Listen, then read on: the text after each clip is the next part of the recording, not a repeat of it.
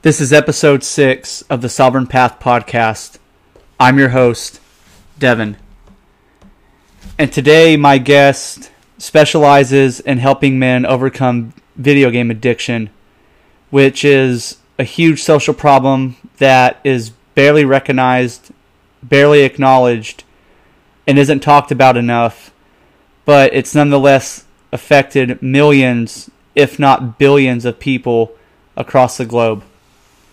Video game addiction is very real, and the World Health Organization recognizes it as gaming disorder in their international classification of diseases and describes it as a pattern of persistent or recurrent gaming behavior, which may be online or offline, manifested by impaired control over gaming, increasing priority given to gaming to the extent that gaming takes precedence over other life interests and daily activities and continuation or escalation of gaming despite the occurrence of negative consequences.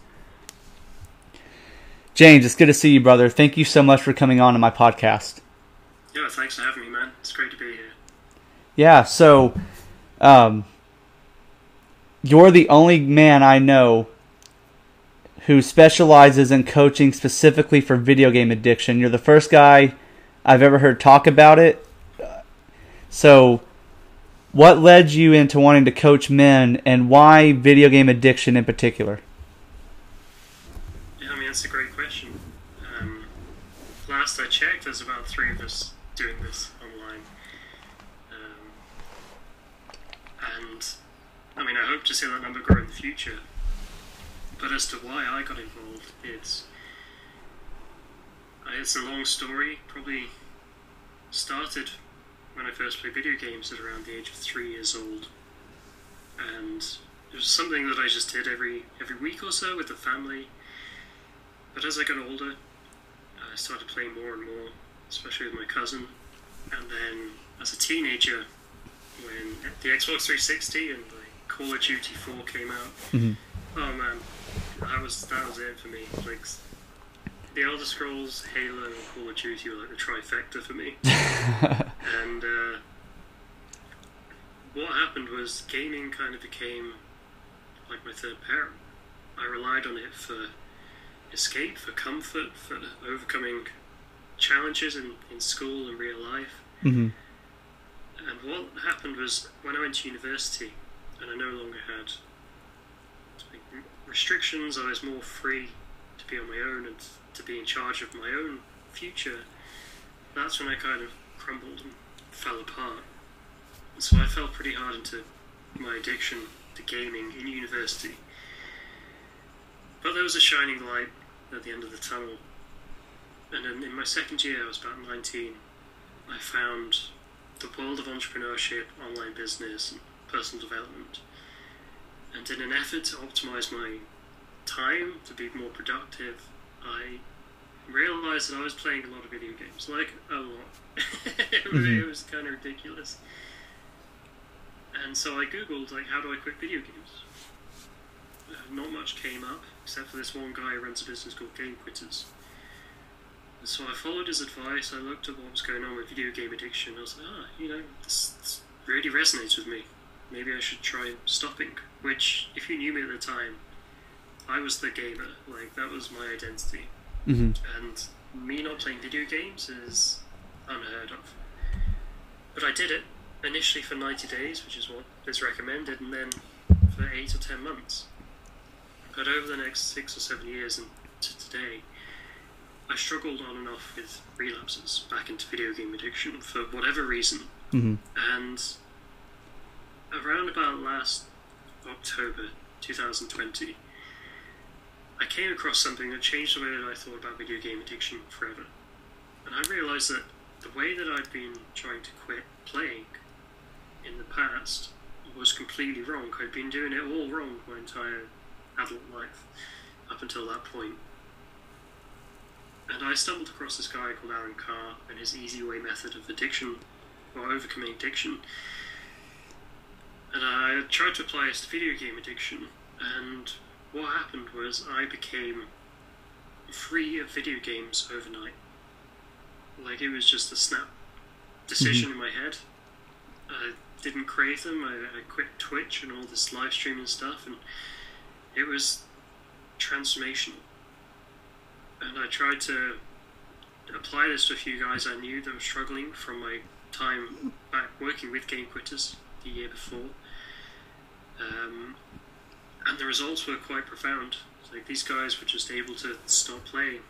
Uh, I received an email a couple of days ago actually from a guy who I had a video call with 10 months ago. Mhm. Just one call, that's all he had, one hour long. He's a college student, Mhm. and he's been free of gaming ever since. Just a snap decision, snap decision made in the moment. He just changed the way he thought, and that, that led me to the world of coaching because my friend had started a successful alcohol coaching business, and I was like, you know what, I can apply this to video game addiction. Mhm. It's a growing problem. It's a it's a epidemic, pandemic, Right. and uh, that's where I'm at today. I've got Discord community, YouTube channel, a program, coaching, all this stuff, and uh, Mhm. dozens of guys have completely changed their life as a result of it. That's incredible. Um, it seems like there's not enough guys who are having that moment that you had, that epiphany of, I have a problem, and that I'm using video games as a tool to escape. And, you know, speaking for myself, I grew up playing like the original Nintendo, and then I graduated to a Game Boy, and the next thing you know, it was PS2, and then Xbox 360, right? Um, and when I was in the army, gaming was and is still a popular pastime, a way to kind of de-stress or unwind. And I, yeah, I was playing Call of Duty. A lot of the Halo, you know, first-person shooters are super addictive. They're super fun, hyper competitive, and and then obviously Skyrim, Elder Scrolls as well. And at the time, I didn't see an issue with it. You know, I'm in my early to mid twenties, but then later on, I realized like this, like I was playing it so much that I had to kind of have a t- I had to have a talk with myself like this isn't really that productive. You know, it's not the same as when you're watching a movie. The movie's gonna last hour and a half, two and a half hours, maybe three hours if you're watching an epic like Lord of the Rings or something. But with video games, they'll suck you in, right? I mean, we all know people or used to be those guys who would spend an entire weekend, you know, just pushing through a campaign on some video game. And something that you and I have talked about, along with other men in our circle, is how video games have a very insidious way of hijacking the, like the the heroic drive in men and boys, and channeling it into the fake accomplishments that video games offer. And it's it's just a cheap substitute because I've had arguments with, you know, people here in university, younger men, obviously in their late teens and early twenties, and they're very enveloped in video games, and a lot of them describe themselves as gamers. It's a part of their identity and they've tried to argue with me about it and they always use this fallacy of well what about pro video gamers they're you know they got sponsors they make millions of dollars they you know they have a lot of clout and you know they seem like they're happy but i think you and i both know those guys are the exception they're not the rule Yeah, absolutely. And it's the statistic I love is that you're 100 times less likely to become a pro video game player as you are a pro NBA player. And you can apply that to any of the top sports. Mhm. Um, simply because so many people are playing video games. hmm There's over 2.5 billion gamers around the world. wow And, like, the average. Well, I'll, I'll make you guess actually. What do you think the average, like, starting and retirement age of, of a pro video gamer is? the retirement age From what age do they start and what age do they retire? shit um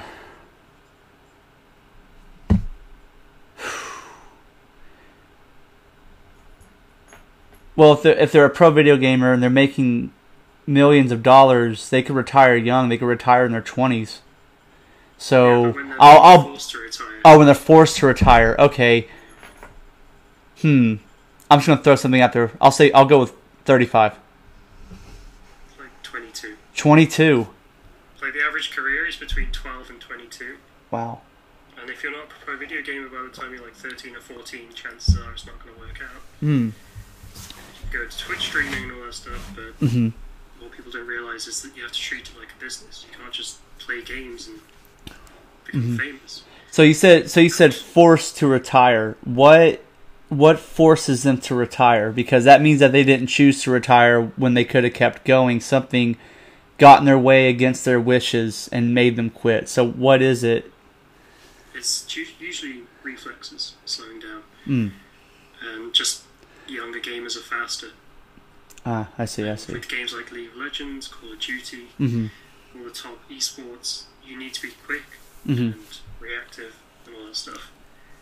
But one thing you touched on early on is that guys don't realize that this is a problem. hmm And I think a lot of that is due to this widespread normalization that's Mhm. occurred in video games over the last few decades. hmm Uh, in the past, it was, I mean, you probably remember this as well, there was always like the, the weird, nerdy kid that was the gamer, or like it was a, a few guys that were like intensely into video games. Right. They were a minority.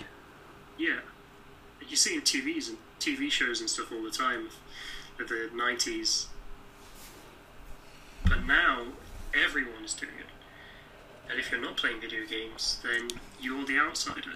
Mm hmm And yet, this, this issue that you touched on about video games destroying this heroic drive in men.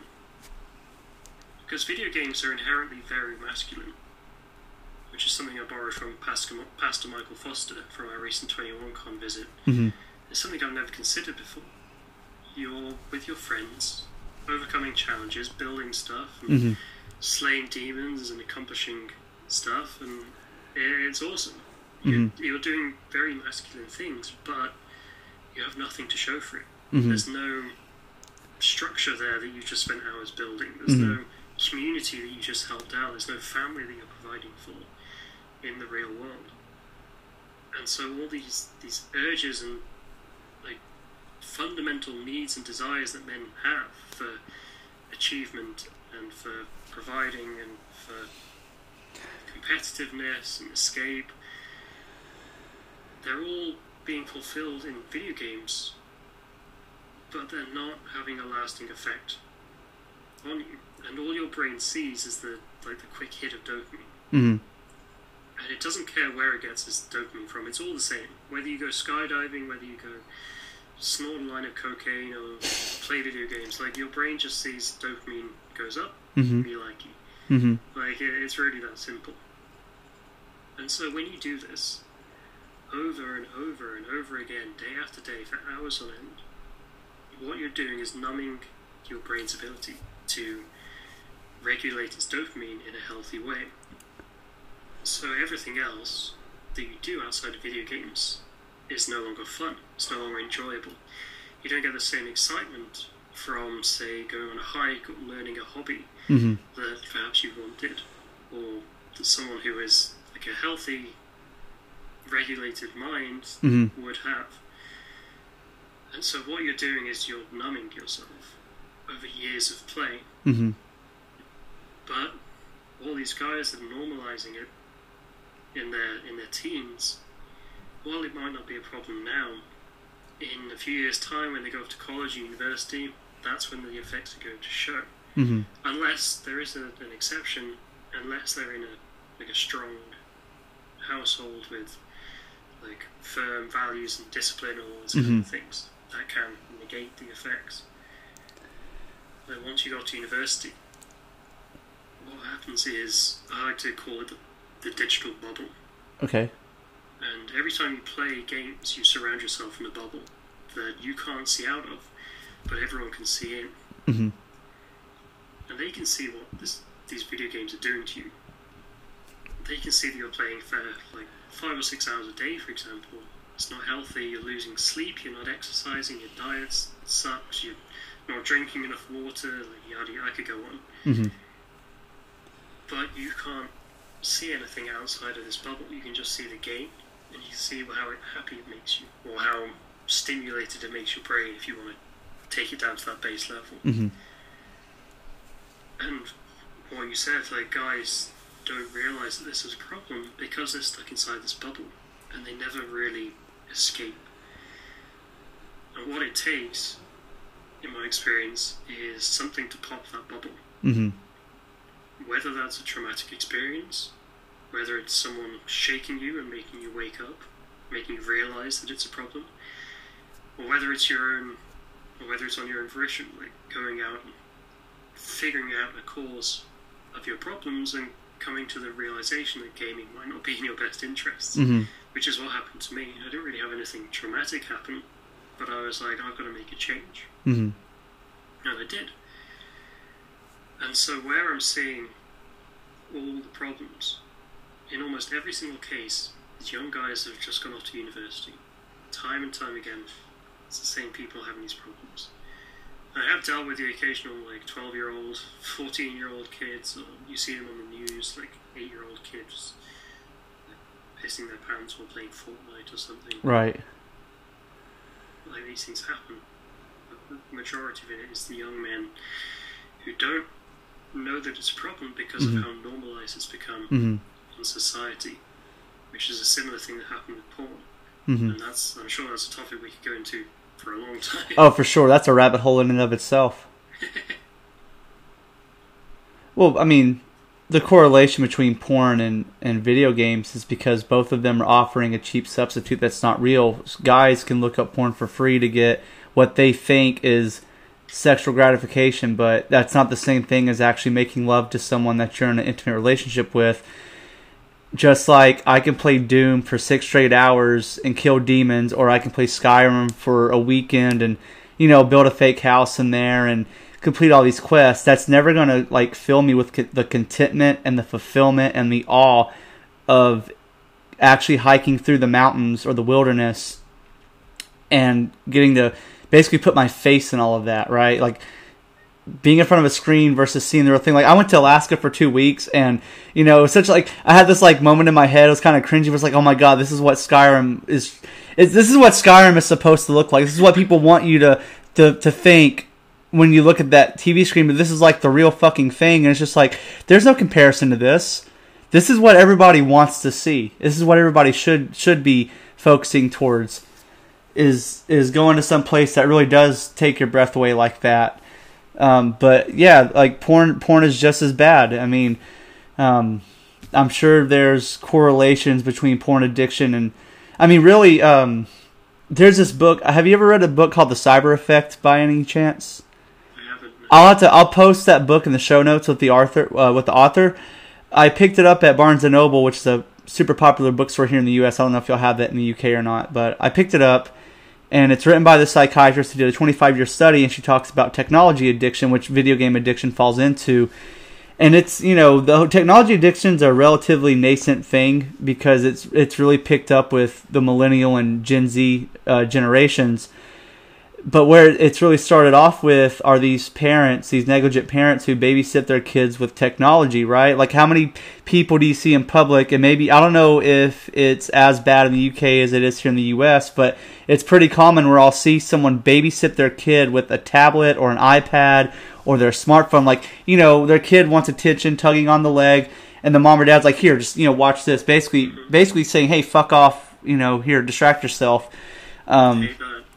I mean, look, like my parents let me play video games as a kid too, my little brother, but there was a lot of time, more times than not, where my dad, especially my dad, would come in and say, Hey, you boys go outside for several hours, go play in the yard, go run around in the woods, go play with your friends.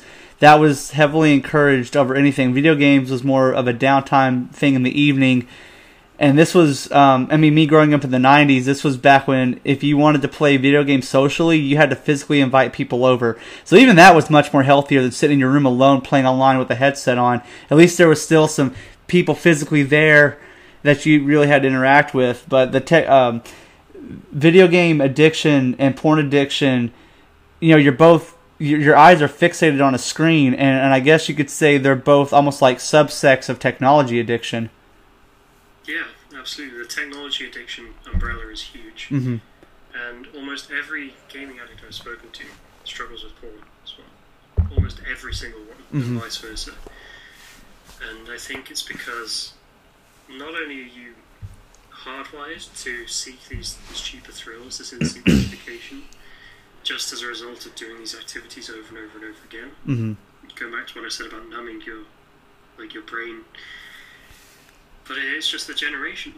Like it's became normalized. back in the day, you had to find a magazine in the woods, and now, like, you, can, you, you just turn on your phone and scroll through thousands of videos of Yeah. whatever you want. And Yeah. there- there's some horrific stuff on there, truly horrific. Mm-hmm. And kids are watching this stuff, like teens, young adults, everyone. Mm-hmm. And fortunately, there's been a wave of anti-porn uh, material out there. Oh, for sure. Fight the New Drug, all these kinds of things. Mhm. Doing amazing work of waking Mhm. people up to the, the horrors of the industry, not just the effects of porn, but actually what goes on in the world of porn itself. with Oh, the- yes. The, I don't want to call them actors and actresses, but yeah, um, vile stuff. Mm-hmm. But with gaming and porn, if you're engaging in both those activities, you're fulfilling almost every single fundamental human need. Mm-hmm. There's social connection uh, through gaming, as well as Mm-hmm. competitiveness, challenge, Mhm. escape. And porn is fulfilling that need of sex and relationships, Mm-hmm. intimacy. And I always say that the three things like sex, porn, and takeaway apps, so you can fulfill every single human need Mm-hmm. for those. If you've got a shelter, then you're set. But it's turning people into drones. Mhm. And that's the only word I can use to describe it.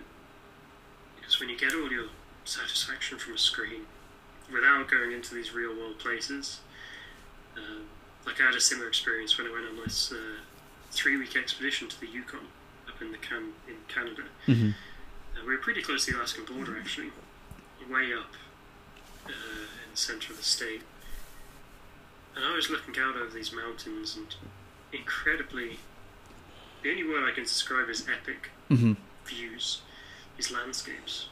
and I thought, like, this is what I would be doing in Skyrim. I'd be going up a mountain and looking over the landscape and seeing how great it looks. Like, I've installed all these mods. The landscape looks beautiful. Mm-hmm. The lighting is amazing. The sun coming down. And that was what I do on video games. I seek out these beautiful landscapes. Mm-hmm. But then when you go out and see them in real life, it does something special to you. Mhm. It changes you as a man. And you realize how kind of pointless all this time you spent playing a video game was. And while I don't, I don't think, I don't regret all the time I spent playing video games. Um, I'm not like completely against gaming. I'm not anti gaming in the same way I am anti porn. Mm-hmm. But what I am is anti, or rather, I'm against people who don't think there's a problem with gaming. Mm-hmm. Because what what a lot of people don't realise, and there's something we might touch on later on, but the gaming industry is bigger than film and music industry combined. Is it really? Yeah, way bigger. Damn. If you combine all of Hollywood, Bollywood, Mm-hmm. music, even film, you could probably throw that in there, and gaming's bigger. Mm-hmm. Wow. Just just just by revenue share, Mm-hmm. and it's a startling statistic that people don't realise. Mm-hmm. Like, where is this money? Well, where is this? where is all this going on? Like, Right. uh, you don't really see it. But you also don't see the fact that all the top companies are hiring dozens of psychologists and researchers to figure out how to change their games to keep you hooked. Of course. Figure out the best way to do it. They're hiring artificial intelligence experts to Mm-hmm. figure out how they can target people to exploit. Like they're. Uh, not to go too far off this topic. Sorry, I'm going off a bit of a tangent Oh no, this is good. I like this. there are patents in place. You can look these up in the database of gaming companies that have built software that can monitor your like your usage, your habits across multiple apps and platforms and games, and Mm-hmm. extrapolate all this data, pinpoint which ones are going to spend the most money. Mm-hmm. Whales. They use that term from the gambling industry. And what they do is they give different discounts, different offers on microtransactions to these whales. Mm-hmm. They'll put you in lobbies, like in Call of Duty, or something with microtransactions that they think you'll like based on Mhm. your personality. So you might get jealous of these things, and then a couple of days later, they'll put that item on sale after they've bombarded you with it for a couple of days. And this is all going on in every game. You don't realize it. You think Mhm. you're getting randomly put with other people, Mm-hmm. but you're not. It's all planned. Everything is planned in video games down to the most minute level. God. Not only is there, like, is this going on, and guys are spending, I think some guy spent like two hundred thousand dollars on the Transformers mobile app in one month, Goodness. and he'd been targeted by these companies Mm-hmm. to be a whale. Mm-hmm. Like, they, they realised. But not only do you have this going on, you have gambling being marketed to kids Mm-hmm. as young as three, Mm-hmm.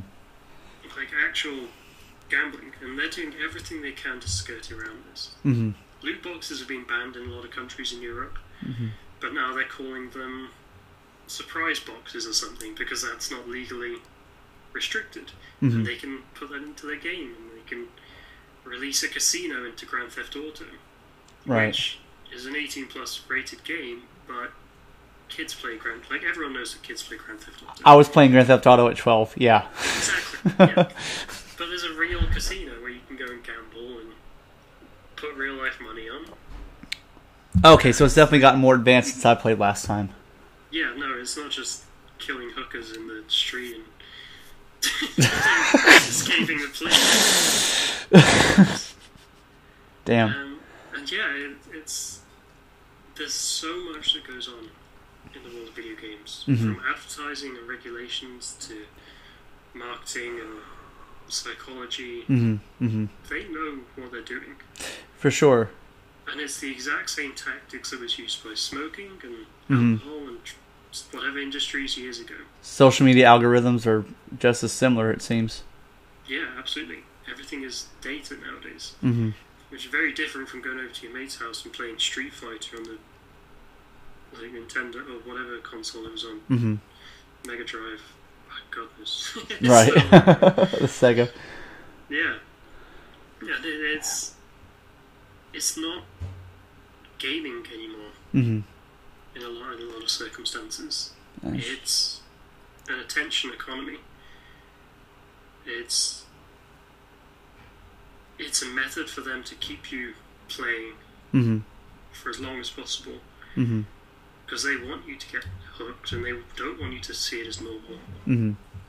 Because how many people have you heard say that they play video games to improve their reflexes or to relax? Or Man, um, believe it or not, I know one guy who was stupid enough to try to run that by me. Um, yeah, we got into an argument last year, and so he's he's in the military still, and he knows that I was a veteran for a long time, and I opened up this argument calmly and was talking to him about I was talking to him about video game addiction. Now I still occasionally like every blue once in blue moon I'll play I'll play Doom for like three hours or so, or I might play with play Skyrim a little bit. Um, I would say I'm at an age and stage of my life for video games or nowhere close to a priority even for entertainment. But every now and then I like to, you know, switch things up.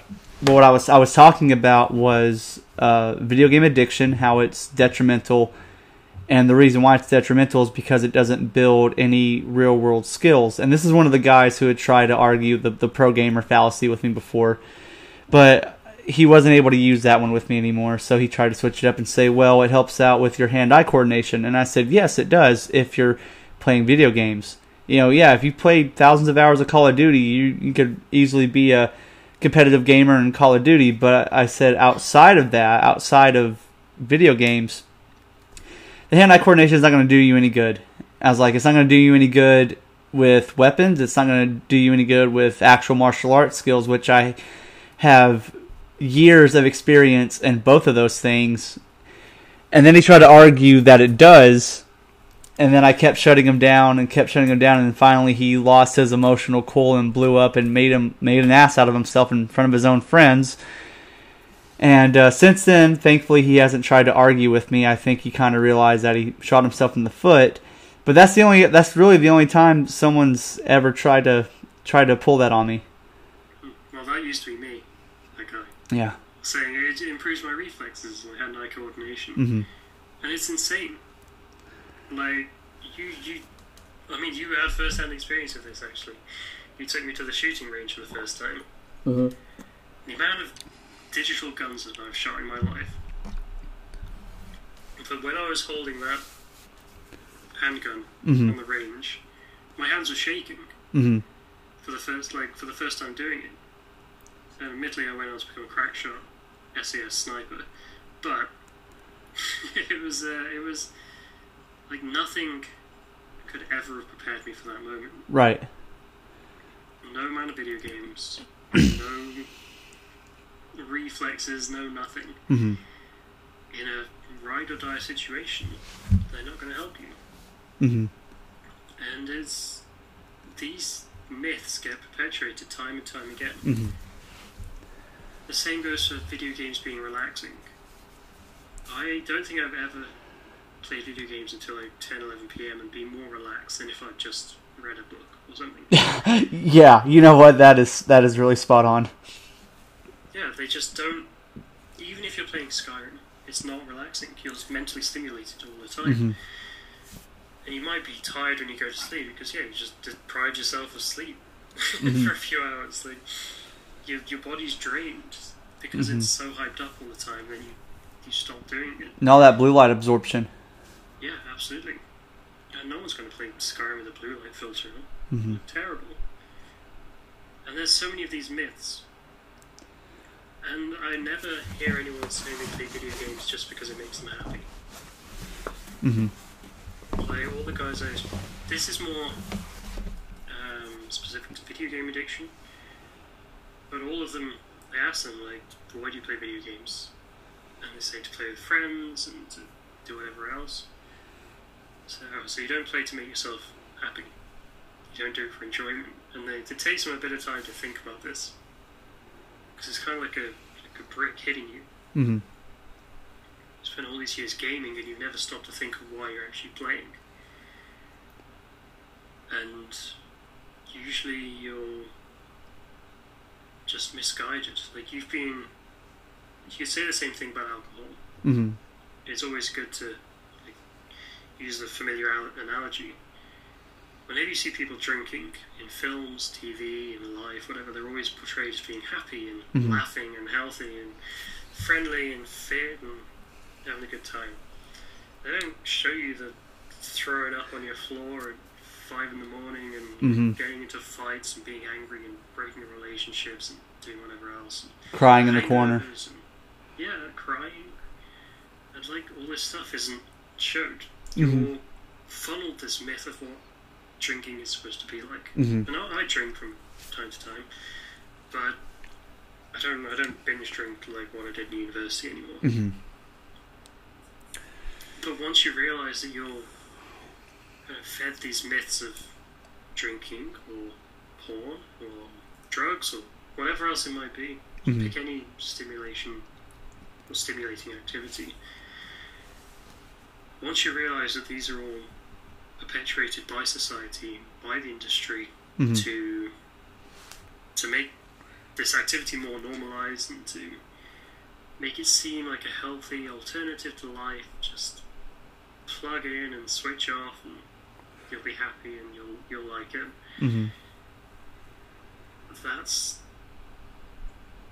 that's like that's the, been the fundamental shift in digital technology and digital activities over the last 20 or 30 years. Mhm.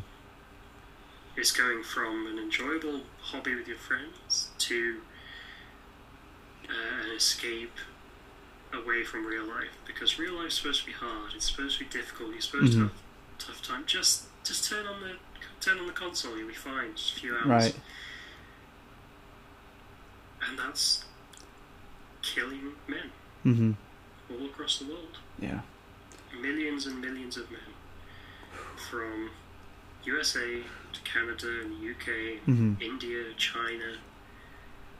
It is causing untold problems that we haven't even begun to see the effects of yet. Right. There are men who come to me in their 30s You have a newborn kid, sometimes two or three, and they're neglecting them to play video games. Right.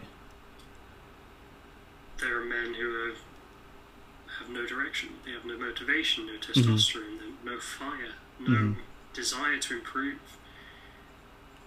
And whether this is all video games, I don't think it's true. It's a mix of a lot of things, but Mhm. video games provide that space for you to escape. Mhm. They let you feel as though everything's alright for a time. And as soon as you turn it off, you're back into the real world. Pick yourself up, go to your job, come home, and you can escape back into the digital world. Mhm.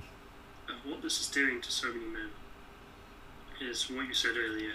It's ridding them of their heroic drive to conquer, to provide, to build not just a better life themselves, but for a better life for everyone around them. Mhm. So we this in 21con. When you put a group of great guys together, doesn't just uplift yourself, it uplifts everyone. Mhm. And it has an effect, a ripple effect on the community, on your family, on everyone you know. Mhm.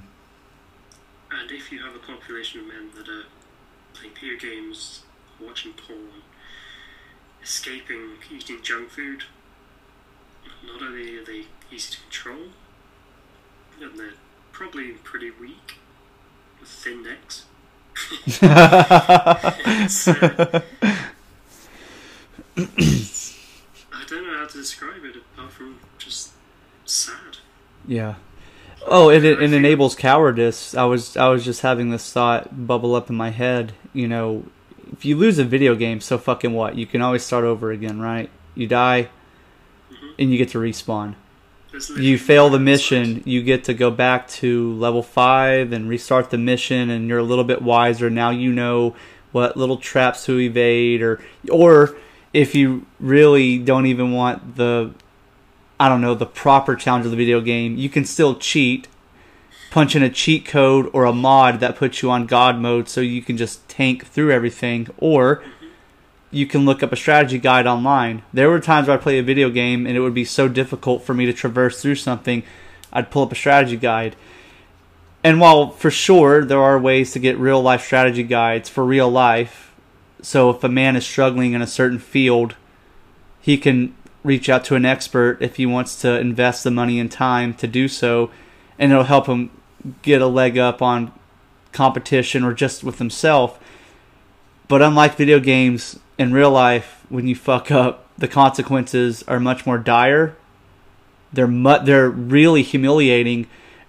You might get some good-natured ribbing from friends if you get your butt handed to you in Call of Duty you come in last place, you get no kill streak or whatever. You get some good natured ribbing, but it's it's typically never personal unless you go on like maybe like an Xbox chat room and someone's laying out your mother's very colorful sex life that you didn't know about or they're calling you the N word or whatever. But even then even then you can always turn off your head mic and put that down and say to yourself, Well so what? That's some that's some autistic stranger on the internet. No one cares. But when you fail in real life, or even take the risk to fail in real life, everything is much more amplified. It impacts you differently. Um, the people who want you to fail are going to use that to pick you apart. And I think that that daunts a lot of a lot of men and a lot of boys, especially in generation, like I said, the the Zoomers. And I hate to I hate to pick on Zoomers like that, but I see this on a daily basis, and I see the same problems with millennial guys too. Is that a lot of these men have not been equipped for whatever reason with the proper courage to go out and try to conquer real life obstacles, and that's what we need. We need more men who are willing to take a hard look at themselves and realize that video games are never going to substitute for real life accomplishments, just like porn is never going to substitute for real intimate relationships and sex. Just like being addicted to sports is also not a real life accomplishment. We didn't win anything. The sports team that you like won something. You sat on your ass and drank beer all day and ate nachos. It seems to me that these problems are connected like you said, these men they don't have the drive. Their you know their energy has been sapped. Their testosterone has really descended. Men need to wake up and ignite that fire in them again, and go out and conquer and be willing to fail, and get back up on their feet again after they've had their dick knocked in the dirt and try and try again. But with the way that everything's been set up with video games, with Netflix, with porn, with social media, like what you were saying earlier, it preys on people and it sees them as a resource to be harvested. Like they literally call them whales. What a fucking derogatory term to use. A whale. You know what we used to do to whales? We used to get on ships, go out to the middle of the ocean and chuck harpoons in them, drag them into the ship, cut them open, and take their fucking oil, take all their meat, take their blubber. So think about this for people who are listening who have a video game addiction or know someone has a video game addiction that you care about. That's how they see them. They see them as this fat, rich source to drain for the rest of their life, keep them hooked up, and just drain them. Drain them of money, drain them of their life source, of their drive, of their fucking joy. To me, that seems evil. It's a very evil thing. And I'm not completely against video games either, but you have to have the discipline to know okay, I can play for a few hours every now and then, just like you would sit down and watch a movie every now and then, or perhaps a couple of episodes of your favorite TV show. But there comes a time where you have to turn the screen off and focus back on real life. Make sure you're paying your bills, keeping a roof over your head. If you have kids, or even if you have a dog, make sure you're giving them time. They rely on you. I don't care what your fucking accomplishments in Call of Duty are. How is your kid turning out? How is your son or daughter functioning in real life? How are you functioning in real life? Are you passing your classes? Are you getting promoted at work? How is your relationship with your girlfriend or boyfriend, your fiance, your husband or wife? How are how is your relationship with your parents, your siblings? These things fucking matter. How is your relationship with your friends? Do y'all have real friendships? You know, what kind of men do you have in your life as a man yourself? Because video games are not going to give you that. You have to create that yourself here in meat space, not in a virtual online world. Nothing we really do online fucking matters. You know, I hate to I hate to like like you said, people get caught up in a fucking bubble, and the bubble needs to be bursted. We need a perception shift in society because a lot of people are sucked into a screen right now, and they think that that's all that matters. Yeah, uh, you said it perfectly. More men need to fail, Yeah. and more men need to face up to that guy that appears when the loading screen comes on and the screen goes black. And you can see that reflection of yourself mm-hmm. looking back in the video game, and no one likes that reflection. No. No one looks at that and goes, "Damn, he's living a healthy, fulfilled life." Mm-hmm. No, you just finished a funneled a pizza into your mouth and chugged a Red Bull, and, and you're 2 a.m. in the morning. Right. It's, it's those times when you're in your darkest moments. hmm You can't retreat to the comfort of video games, to porn, to junk food, to TV, whatever it is, whatever your vice is. hmm And that's what separates men from. I don't even know what to call them. Drones, slobs, fats, I don't know. Fats. Thousand different terms. Right. Yeah, there's a thousand different terms. None of them are good. None of them are going to make you feel good. And it's not what you want to be remembered as towards the end of your life. I mean, Yeah, you're not going to wish that you played. You just got 50 more headshots and unlocked that golden gun on Call of Duty hmm when you're 85 or whatever on your deathbed. right. Um, 200 in our case with our mammoth DNA. Yeah, right. What you're going to wish is that you spend more time with family, friends, relationships, Mhm. hobbies, nature, life in general, hmm because it's not a substitute. hmm And these, like, you can accomplish a lot in a video game in an hour or two. Like, you can complete missions and travel the world, overcome incredible adversity in the span of a couple of hours. hmm You can't do shit in a couple of hours in real life. Like, on the, in the grand scheme of things, you can't. hmm Like, it's, it's a meaningless amount of time, really. hmm Uh, unless you're listening to this podcast, and it's the best two hours you'll ever spend. It's, uh, Facts. it's like these these cheat codes. They don't exist in real life. Hmm that you have to put yourself through this this fire, this Mhm. darkness, over and over again if you want to grow. hmm And what people never really do is make it out of that. They don't reach orbit. Basically, they're not able to escape from this bubble. hmm And there's a there's a concept in, in physics with atoms and electrons and stuff, where if the electrons in an atom want to escape, if they want to join two things together, one of the atoms needs to connect to the other one, and it needs to reach a certain energy level to do so. hmm And these are like certain states. It's, it depends. The energy depends on the strength of the molecule, like all this kind of stuff. hmm But a similar thing happens in real life. Most people spend their life at this base level of energy. It's kind of flat, it's level one, just coasting through life. No real happiness, but no real sadness, no joy, no fulfillment. But they're, they're getting by. And then something happens, an event, or something makes them realise that there's a problem.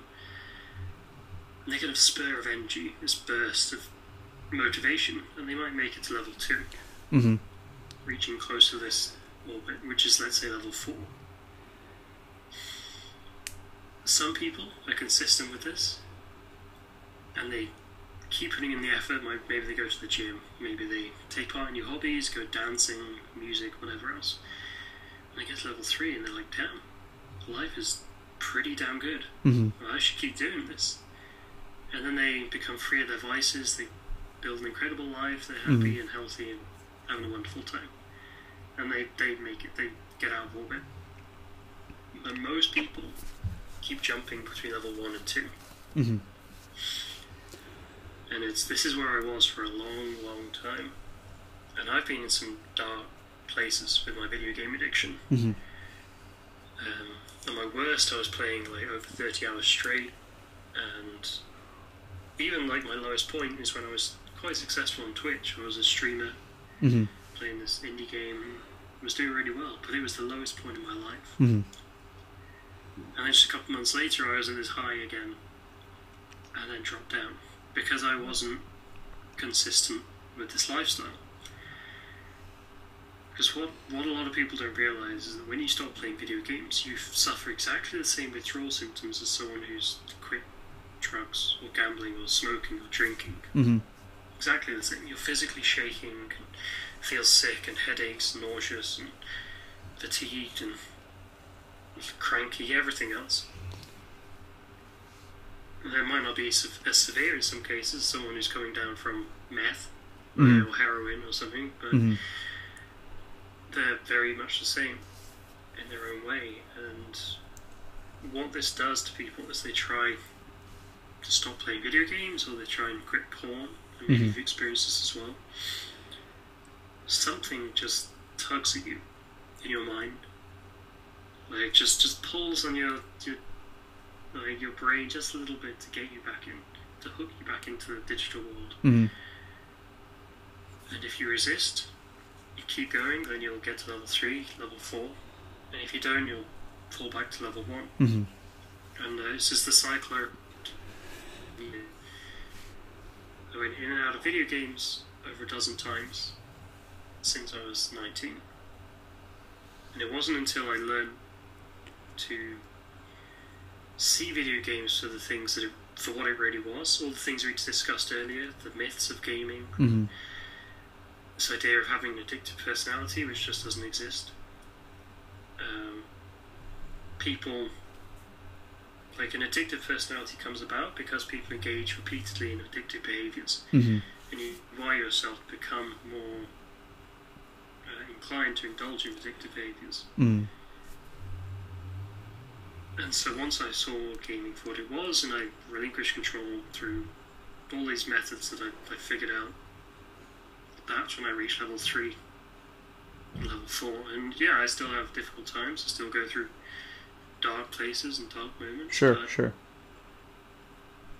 It's no longer because of video games, hmm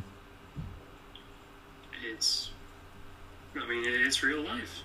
Right. it's just what it is. It's real life being hard, Yeah, it should be. it seems like there's a huge cognitive dissonance between people who are very enveloped in video games and the way that video games are structured in general. Like you were talking about earlier, you know, okay, so I'll use Elder Scrolls as an, as an example because it's the one that pops up to me, right? You can master a skill in Elder Scrolls like blacksmithing or swordsmanship literally in a matter of hours. You can literally become a master smith and craft some badass dragon slaying axe or sword or bow. And then you can max out the skill tree for that weapon, your archery or your sneaking ability.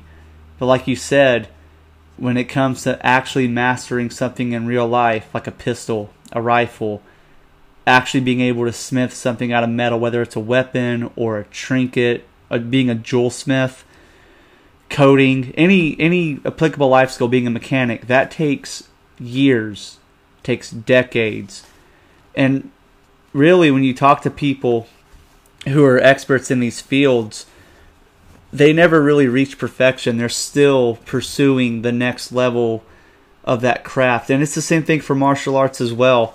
When you look at top level boxing champions, mixed martial artists, black belts, they're always still pursuing mastering their craft. That's what real life is. And there's a lot of there's a lot of pitfalls. There's a lot of failures. There's a lot of being embarrassed and being laid low. Like that sucks. And that feeling that feeling of depression, that feeling of anger, of humiliation, that serves a purpose. And I don't like it. Look, losing fucking sucks. Losing sucks. Failing sucks. All right. It, guess what though? It's it's it's supposed to. And you can tuck your fucking tail between your legs and go back to video games. But at the end of the day, running away is cowardice. And if you want real life fulfillment, real life joy, because that that's the best feeling in the world. There is no video game in the world that can replicate that feeling. They, I don't care what advertisements for video games say, and I don't care what you feel, whatever dopamine rush you feel in your head when you've completed a mission. Guess what? James and I have felt that a hundred times playing video games. We know what you're talking about. Come talk to me when you've scaled a fucking mountain or when you successfully approach that pretty girl that you've been crushing on for fucking months or weeks or whatever, or you got that job that you've been working hard for, or you won that martial arts tournament, something.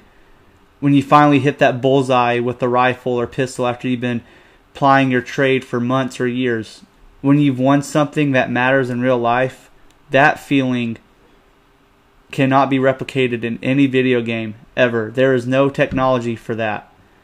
That's what you should be striving for as a man. That's how you know you've made it. That's how you know you've made your mark. That's what you're going to be fucking thinking about. I guarantee it. This is what you're going to be thinking about when you're laying on your fucking deathbed. That's what your kids and your grandkids are going to talk about when you're gone. They're going to talk about something like that that you did. Some real show of courage, some real show of mastery, some real show of honor, some real show of strength. That's what fucking matters in this world. And that's what men all need to focus on. Myself, James, everyone. That's what really fucking matters in this world. Tangible things, not video games. That's very well said. Thank you. And it's yeah, I, I absolutely agree with everything. It's funny. The it's just the idea of uh, becoming a master smith like two or three hours. So I did that in Skyrim every Mhm. playthrough.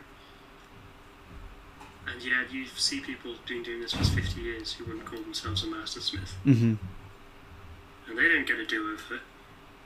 They Right. can't just, like, if something goes wrong, they can't revert the progress.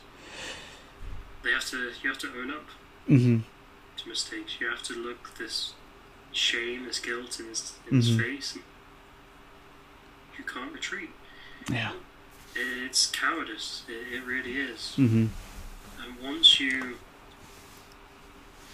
once you can make that like, if you can solidify that in your mind the, the next time you're going to overcome um, encounter this this darkness that you're not going to retreat you're not going to open up a video game instead of sending an email or writing an article or whatever it is you're doing and you're not going to retreat to porn, you're not going to order junk food. If you can make that decision and a promise to yourself and promise to your friends, that's going to make the world a difference in the long run. Because while it mm-hmm. might not seem like you're doing much damage if you just turn on video games or whatever else just for an evening and just escape from whatever problem you're having, it's still going to be there when you quit, when you turn it off. Except now you've got to think about it while you're trying to sleep, which is even worse. Mhm. So Yeah, for sure. Turning, these thoughts turning around in your head, and instead of just dealing with it, and I, I know sometimes it's not as easy as just dealing with a problem. hmm Some sometimes it's more complex, but certainly a lot better than running away. Because that's going to have a knock-on effect every single time you do it. Next time you, if if anyone is listening to this and struggling with playing too many video games, which I would classify as more than like a few hours every day, if you're doing even a few hours every day, what are you doing with your evenings? do something productive. Um, I would ask you to think about like what what is it you're avoiding by playing or by retreating so often into this addiction? What is the one thing that you know you should be doing that you're escaping from right now? For me, it's always been like building a business or working online or doing something. I've always been escaping something. hmm Games, even relationships, hmm or just one bad thought or emotion that you let poison your entire day. You just want to get away from it in the virtual world and hmm everything will wash away. Nope. it's still there. You just haven't dealt with it. hmm And it's, uh.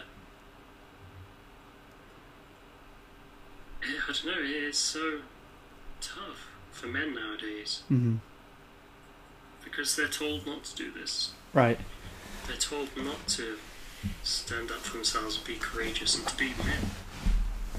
It's, it's a bad thing to be a man now. Apparently so. Probably racist in some way as well. I don't know. Yeah, we're probably literally Hitler just for talking about this. Yeah, it's like a damn bottle of milk. I'm, I'm sure there's a way for me to be called out for this. and people always make this argument. Doom is always brought up as like a masculine, powerful, hardcore video game. hmm And like it's a great role model or something, and it's great example of masculinity. And I don't know. There, there's so many things people have said about Doom, but none of it makes any sense when you think about it. Like these, these aren't real. Yeah. Every character in a video game has been designed by some dude in a or some woman in a room on a computer. Right. And yet people use them as shining examples of role models to aspire to. Whether it's, admittedly, Master Chief was pretty cool, but hmm there's a lot of examples now in modern video games of people that are just weak or they're cowardly or hmm whatever else because you're not. Like, these aren't real people for you to look up to in the same way that Mhm. someone might look up to, I don't know, Ian, Ian Smith, is Ian Smith?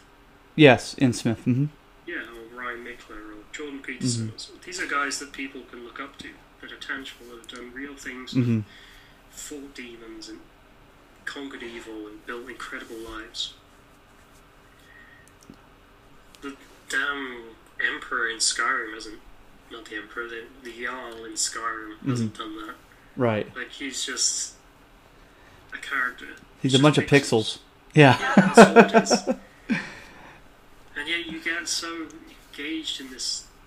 To use the Skyrim example, there's a civil war that you can engage in. hmm And I remember the first time we did this, I was so caught up on which side I should take. Right. Like, it was a huge decision for me to take the Empire or the um, Stormcloaks or whatever else it is. It's been so long since I played. hmm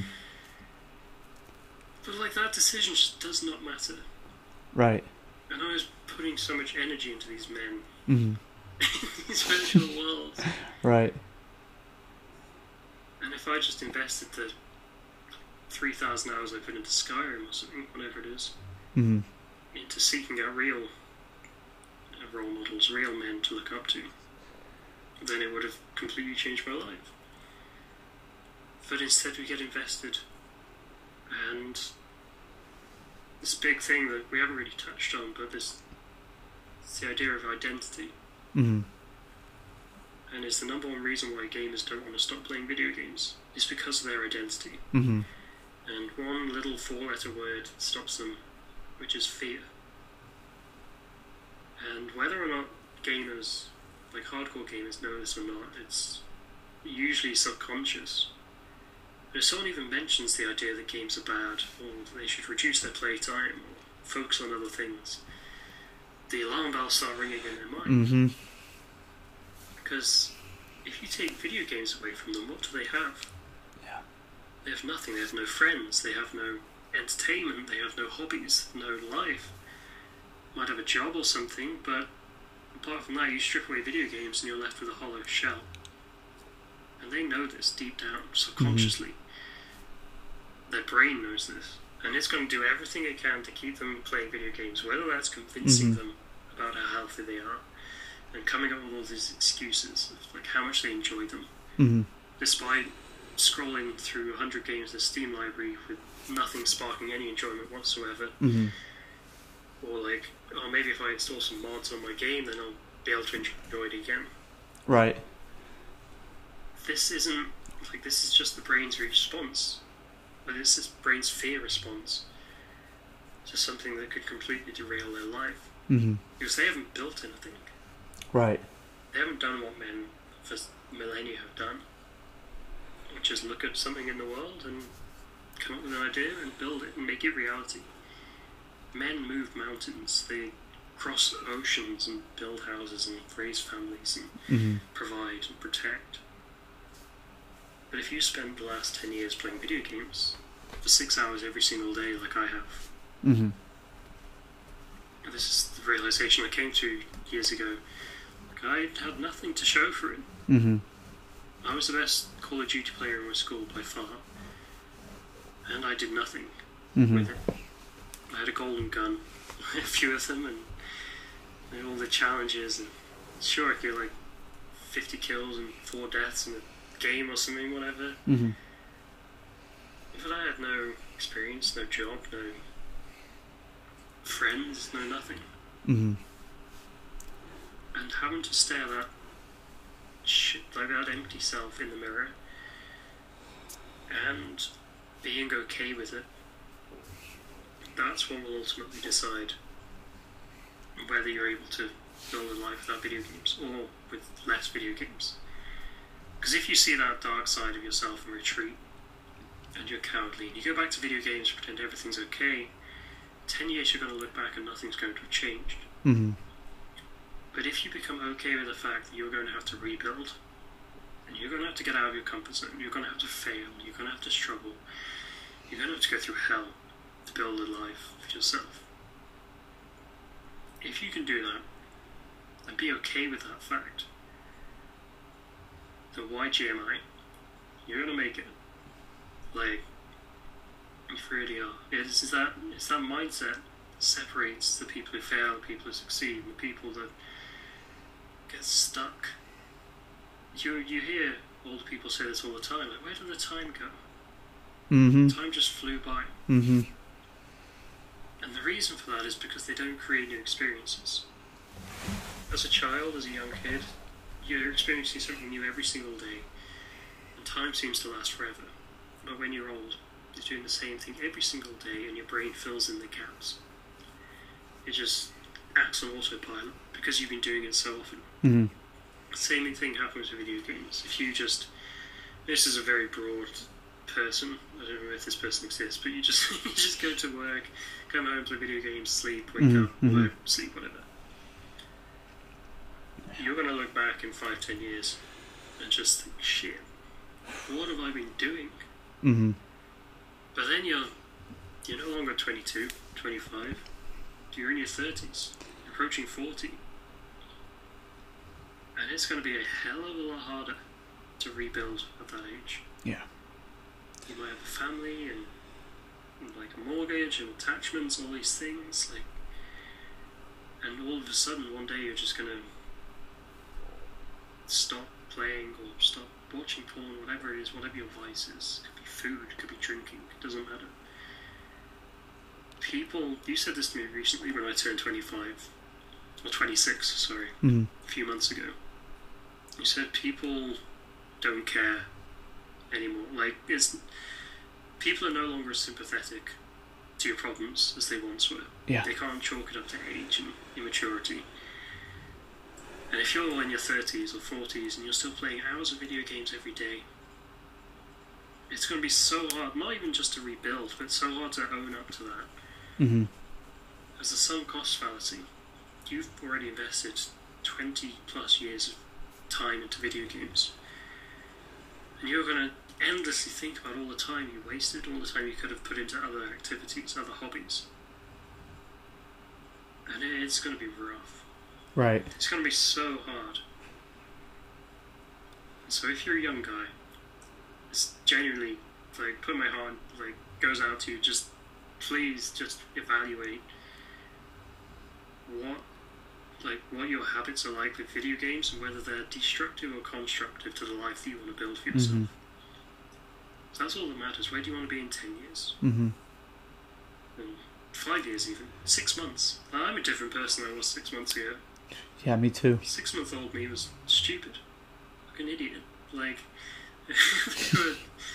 beyond like immature, and, and now I'm gonna look back another six months and think, what was I thinking Right.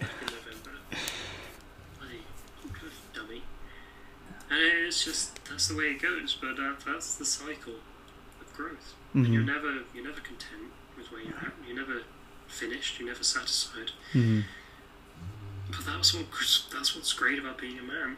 Yeah. was that desire to just keep going and keep fighting for more. More for yourself, more for your family, hmm more for the people in your life. And it doesn't. I don't know, it doesn't go away, but it doesn't.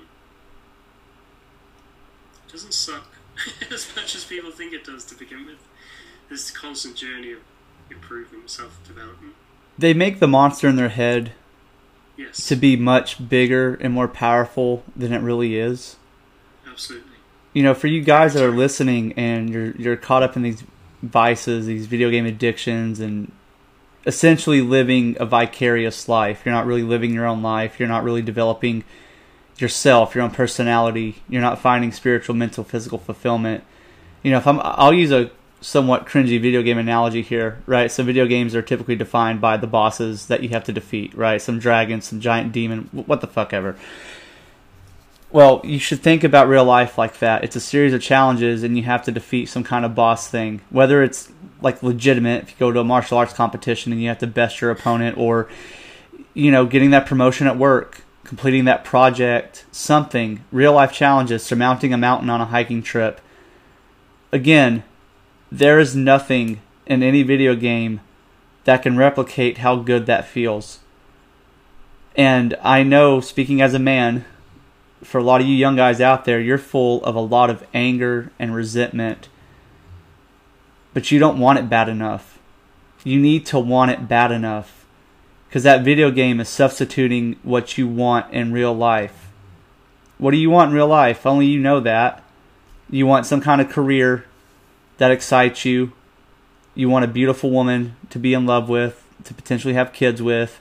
You want a nice, comfortable home in a location that's pleasing to your eyes you're better suited getting off your ass and striving to do those things and to earn those things.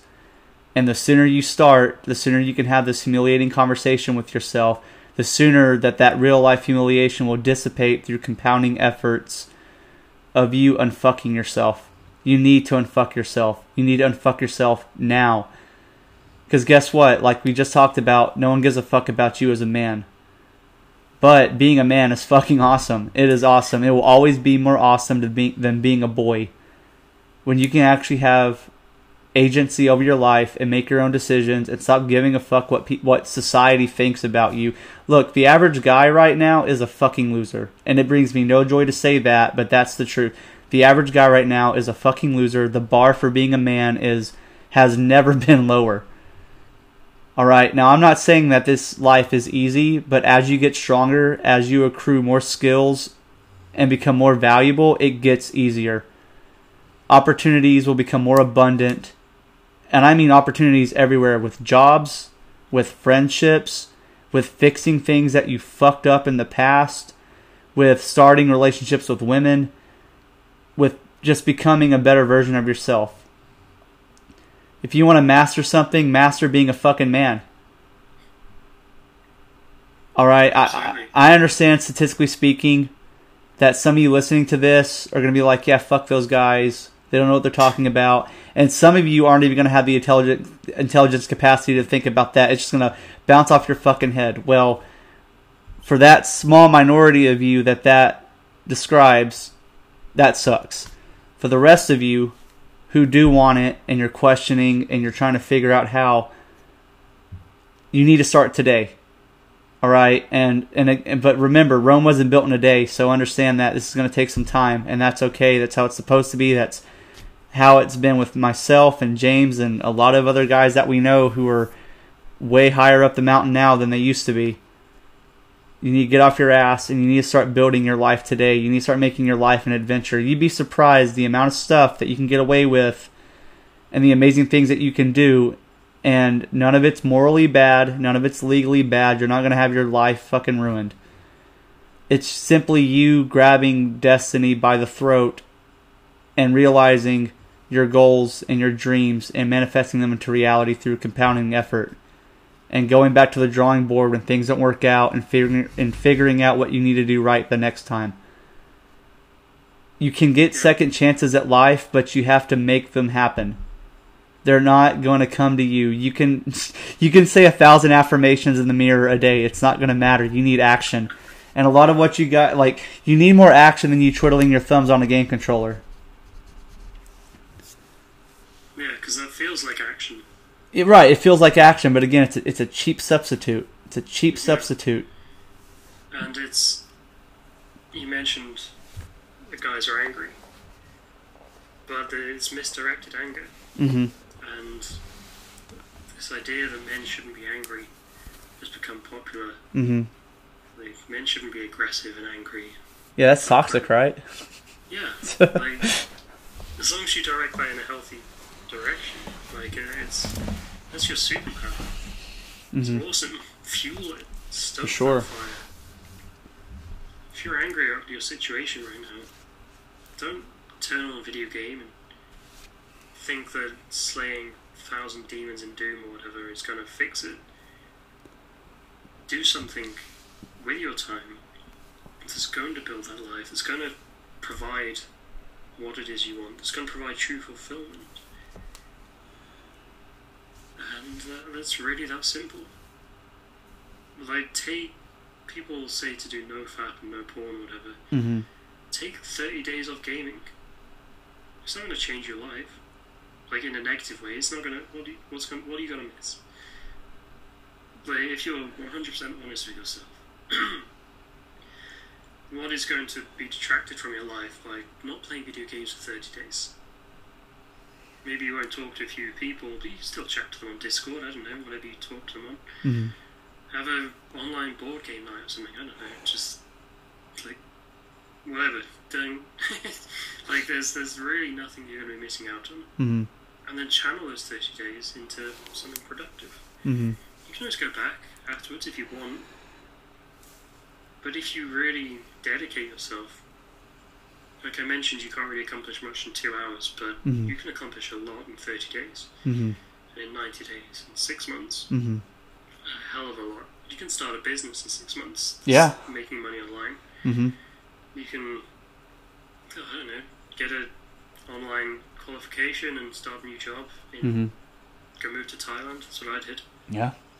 Um, you just need to earn like a grand a month on t- in, online, and you can live in Thailand forever. it's, that simple. And if you really focus those thirty days without gaming, without porn, then you will.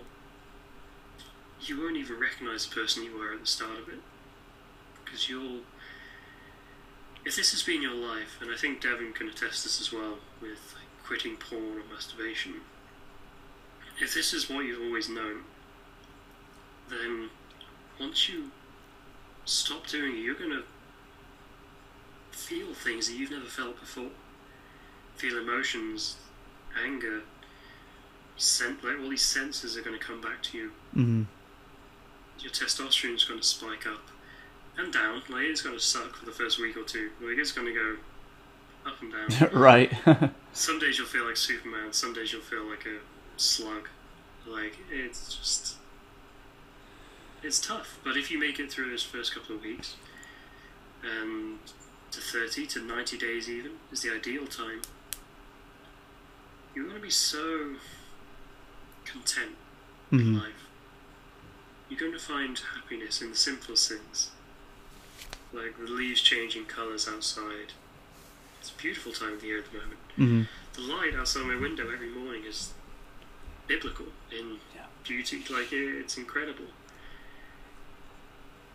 And you start to notice these things, and you start. Your relationships improve. hmm You can talk to women. Like it, it's not a problem. You see them as a human being that Mhm. just wants to enjoy life as much as you do. hmm You're to get a great body because you're to work out. You'll have loads of energy with all Mhm. this free time. You'll free up like four day, four hours of time every day, hmm which is going to improve your sleep. You're going to wake up early. You're going to feel better. You're going to eat better. You're going to exercise. You're going to have new hobbies, new friends, new everything. In 30 days, 30 damn days. That's all it takes to change your life.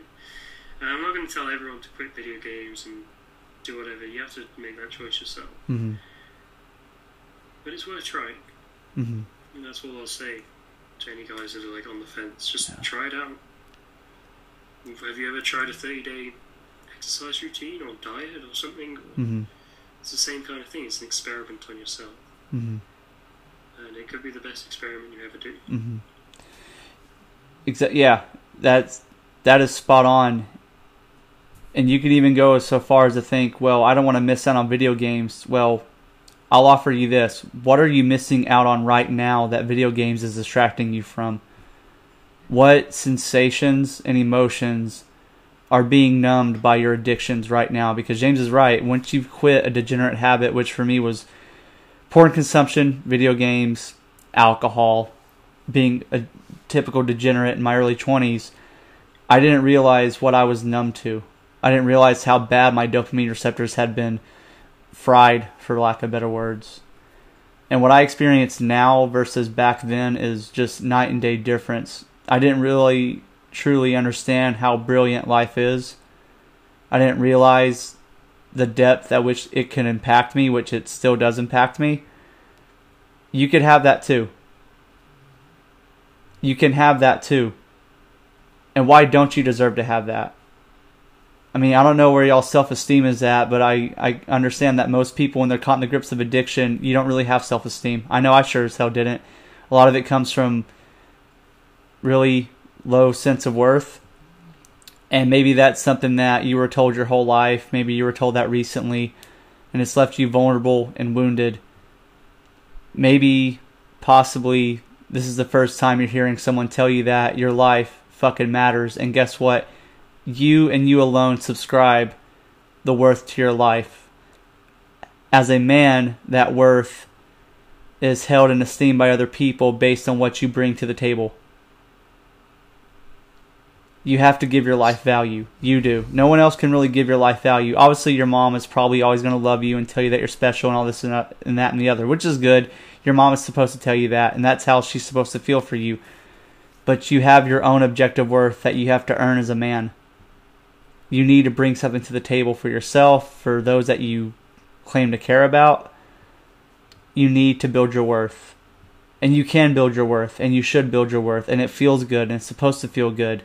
You can you can do that every day with the choices that you make. They're your choices. No one makes them for you. You make them. You have to make them. No one else is going to fucking make them for you. I mean, look, people can make choices for you, but it's never going to be in your interest. It's going to be their interest, right? Like the video game companies, they're going to make your choices. Yeah, buy this buy this new fucking DLC package. That's not in your best interest. They're just trying to reach their hand in your wallet again. And they're going to continue draining you and you're going to continue being spiritually fucking numb and emotionally numb and psychologically stunted. It's not a good feeling. It's not a good feeling being a slave. It's not a good feeling admitting that you might be getting fucking conned. The sooner you can break out of this, the sooner you can showcase some fucking courage and get out of this is the sooner that you can liberate yourself and look in the mirror and say, I'm a man worth respecting. No one likes the self cannibalizing, gnawing feeling in your stomach of looking in the mirror and feeling like a fucking fraud and not feeling like you're an adequate man. No one likes that fucking sensation. And being a video game addict is like being any other kind of addict, whether it's a porn addict, an alcoholic, a drug addict, whatever. You're an inadequate man.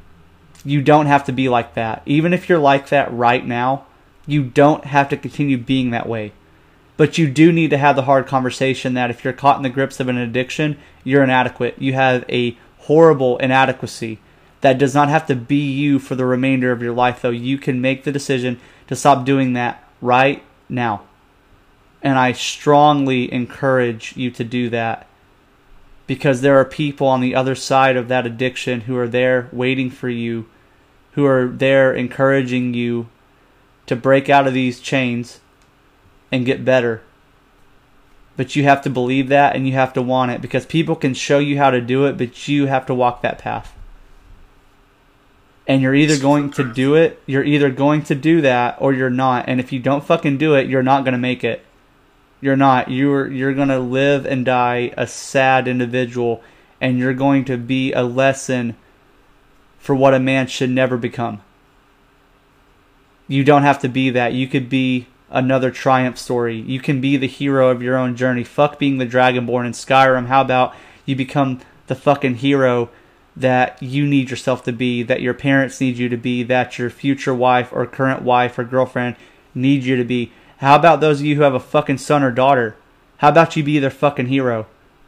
The people in Halo that don't fucking exist, they don't need Master Chief to save the fucking galaxy for the 10th fucking playthrough your kids need you to show the fuck up and be their dad and teach them how to be a man or you know teach your daughter what a man is supposed to be. That's what the world needs right now.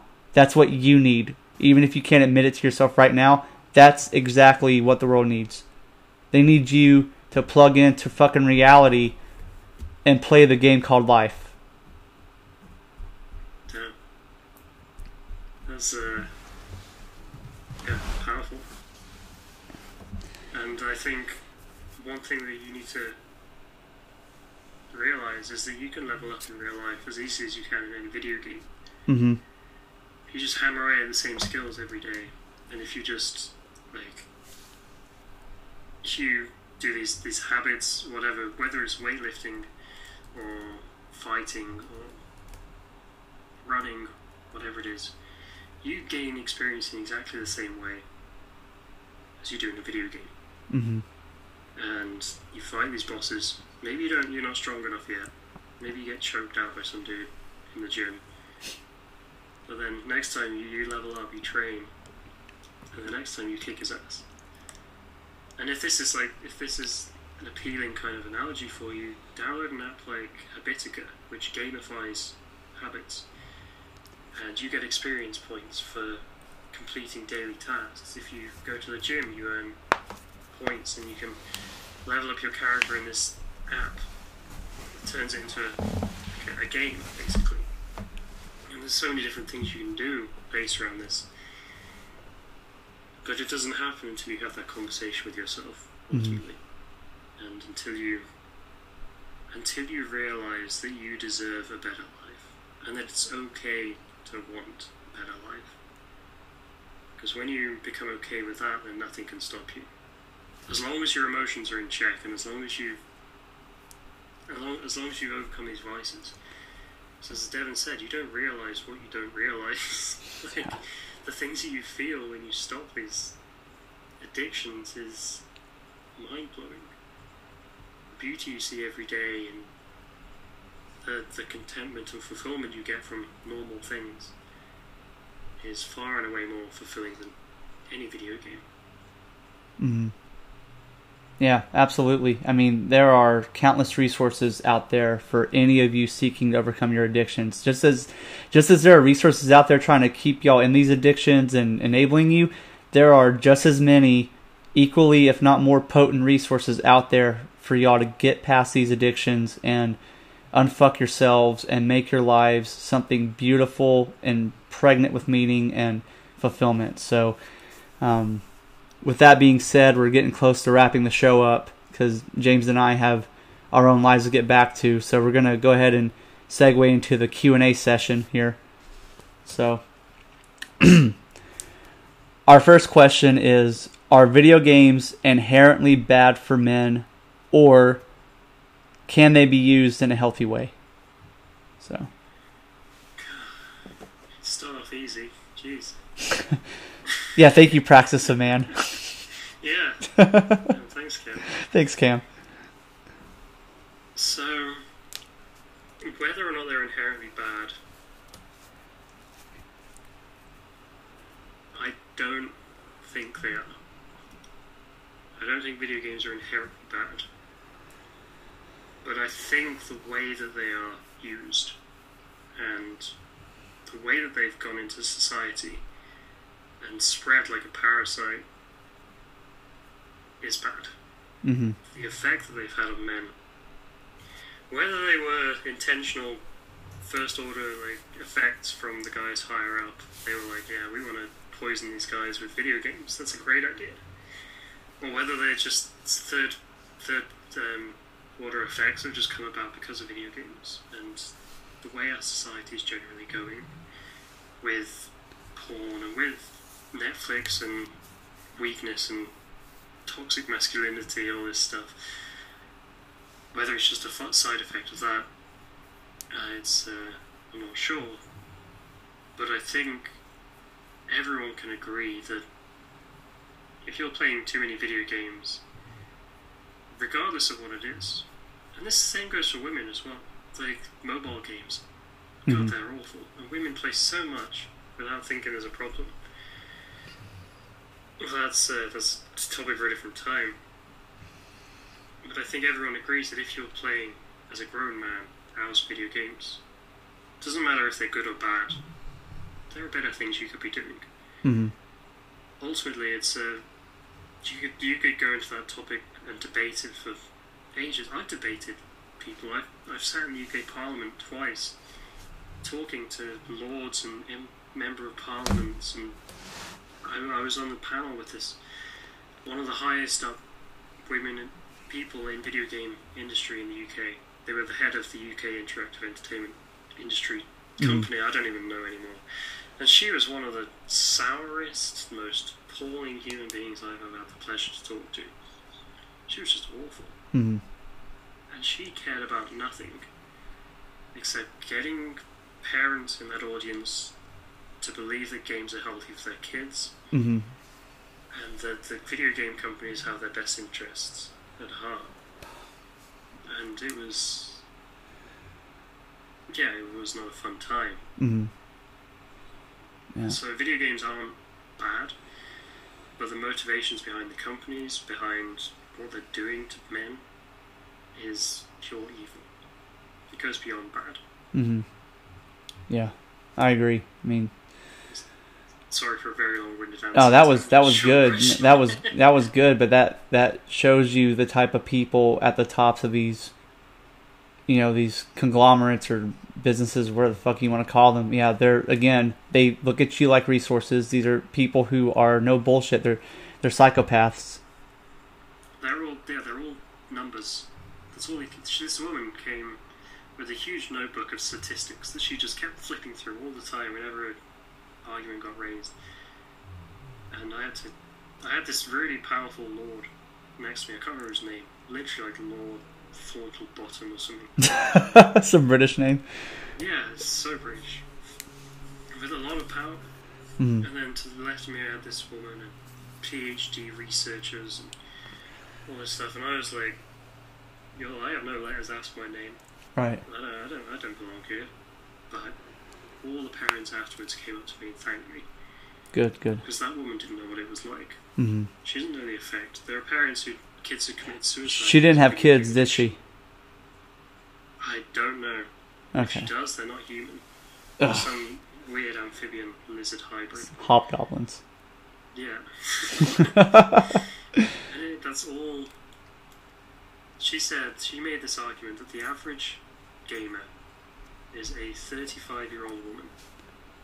Whoa. Which, if you go by the statistics, yes, they are. Wait, the- so the average gamer is a 35 year old woman? Yes, because of mobile games. What the hell? See, mo- I, I think that when most people think of the average video gamer, they think of the of the fat video game store owner from The Simpsons. They think he's some like they always think it's a guy and he's some fat basement dweller, right? But I guess it's actually what a 35 year old cat mom. Pretty much, just playing Damn. Candy Crush on a phone. And that's the kind Candy Crush. Oh my That's the kind of data they use to make all their decisions, and they don't think games are addictive. Of course not. It ignores the fact that 90% of video game addicts are men, young men between 16 and 25, Mm-hmm.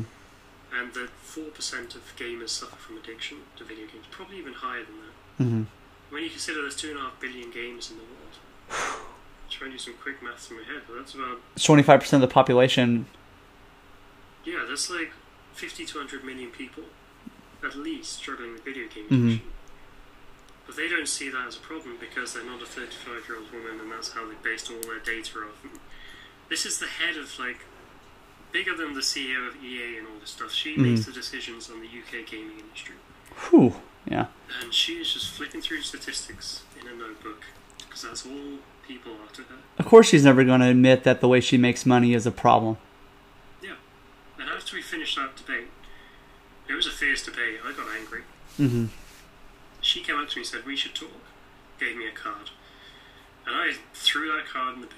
hmm I'm not going to try and reason that woman ever again. hmm Maybe I'll have her on my podcast in the future when I start. I think that'd be great. I, dude, you know what? I think it would too, and I would love to hear you shred her on your podcast. Oh, dude, it'd be great. Yeah. She'd never come on. She's far too busy puffing up the shareholders' pockets. I don't think she'd come on because she knows she already knows from her first experience that you're not going to fold into her bullshit, Yeah, that too. If she even remembers me. right? Sort of just some bratty kid. I don't know. Nah. But uh, yeah, it highlights that this is a deeper issue, and I think something I'm going to focus on more in the future, in the same way that people did with the porn movement, hmm is uncovering the darkness in the Mhm. industry. The shit that goes on that people don't realize hmm is astronomical, and I want to showcase that to the world. Mhm. Maybe that will help people avoid video games hmm once they see what's really going on. Right. I agree. Whew, man. This is Sorry, this is good. No, no, no. This is this is good. I like it. Regarding addiction, what are strategies that don't work? Ooh, this is a good one. hmm because uh, I don't think my former employer is going to see this, but Well, he's a former employer, so who cares, right? yeah, this is the guy that built Game Quitters, and he's done some incredible stuff. Like he was the only one talking about video game addiction for Mhm. years and years and years, and now he's an international speaker, huge success. Oh, good. Okay. he's massive. The one, the stuff, the impact he's had on the world, Mm hmm massive. But detoxing just doesn't work for long-term treatment. Because what happens is you go, you commit to a 90-day detox, and this is the same with like 12 steps Mhm. with everything. Um, AA, these are all designed to keep you hooked. They Mhm. never, they're never focused on helping you escape forever. So what happens with these groups, with these programs, is you start off with this 90-day journey in mind. And you've already failed on day one, because your brain knows that if it just makes it through the 90 days scot-free, it can go back to gaming as much as it wants.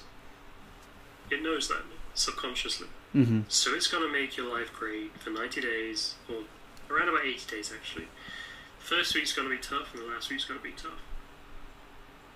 And you're going to have such a great time over these few months. Then a couple of weeks from the end, you're going to start getting these cravings again because you know the 90 days are coming up, and you're tracking on your calendar, you're crossing out the X's. hmm You know the 90 days is coming up, and you get to go back to video games, even though you'd convince yourself you don't want to play again, your brain is going to make you nostalgic about all the times you played, all the things you did in Skyrim or whatever else. Mhm. And it's going to pull you back in. And you're going to have to fight so hard to resist those urges, those cravings, the, the, the allure of going back to your friends, back to, mm, excuse me, back to Twitch, Mhm. whatever it is that gets you to go back. And it might do this gradually. You might think, oh, just go see how your old favourite YouTuber's doing, or watch a Twitch stream, or I don't know, whatever it might be. It's going to do this gradually, and it's going to bring you back into games, porn, or whatever else, some way or another. Mhm. And the same thing goes for, or similarly, Alcoholics Anonymous. To use that, there's a there's a video game version, but it's not nearly as popular. It's called Alganon, which is Online Gamers Anonymous. Okay. And they have their 12 steps, same as AA. Now, what these things do is they repeatedly tell you that you're an addict, that you have a problem, that it's your fault that you're addicted to video games or alcohol. It's not the fact that these things are addictive by their nature that you got addicted to them. Mhm. No, that doesn't even factor into it. It's your fault. You are the problem, Hmm. and you are always in recovery. Mhm. You're never free of gaming. You're always a recovering addict. Always one bad decision from going back into that world. Mm, I see. You never truly break free. Which is what you have to do if you truly want to overcome this addiction. Sounds like You have to victimhood enablement. Yeah, you are a victim. And they tell you you're a victim Mm-hmm. repeatedly.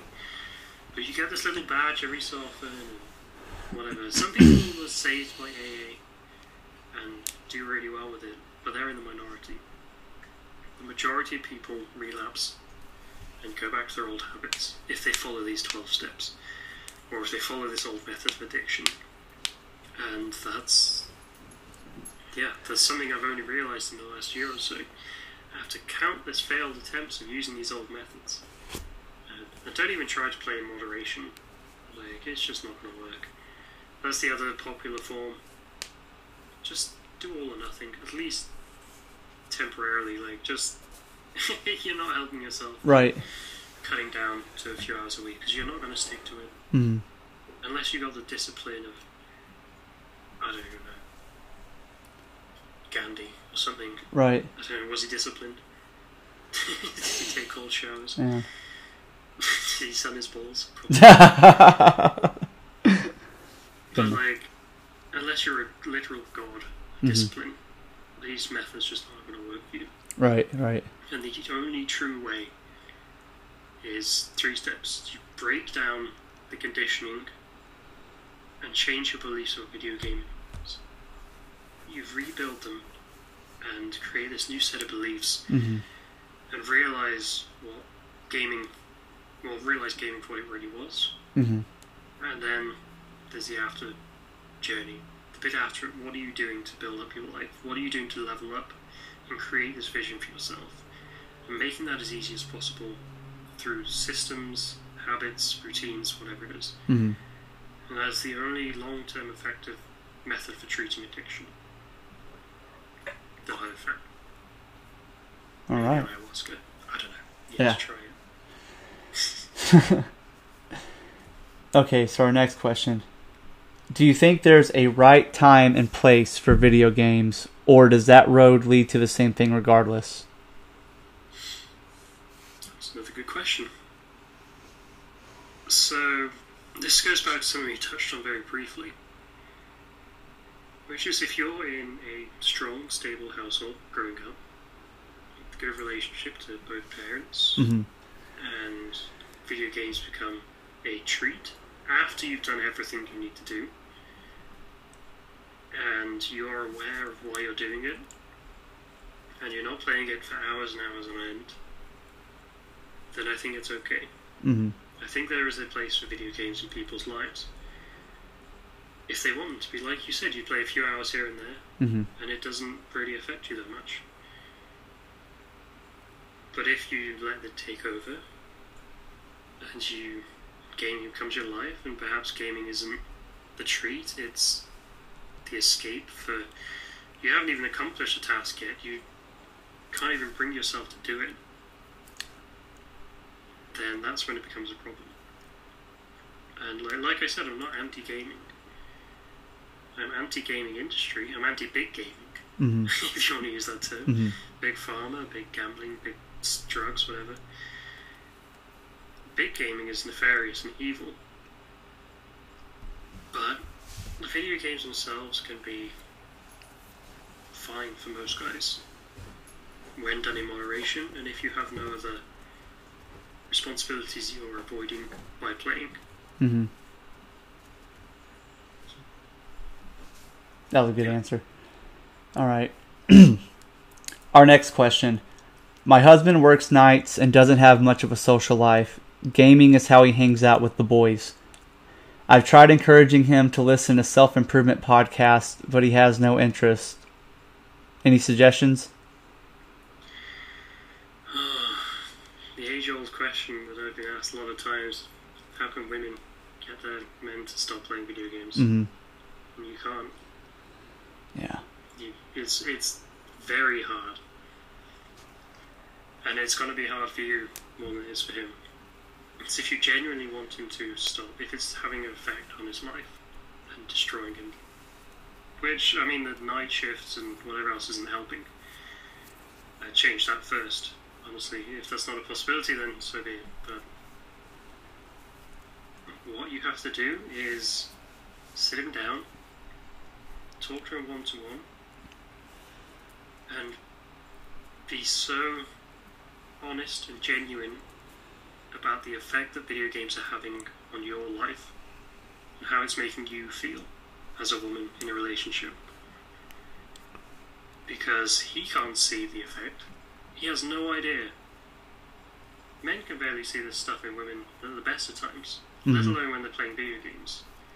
Women seem to think that men are mind readers at everything. Some guys are good at it, but a lot of the times you need to be upfront and explicit.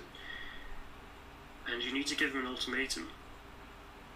If it's really that bad, um, which by the sounds of it, it might not be, but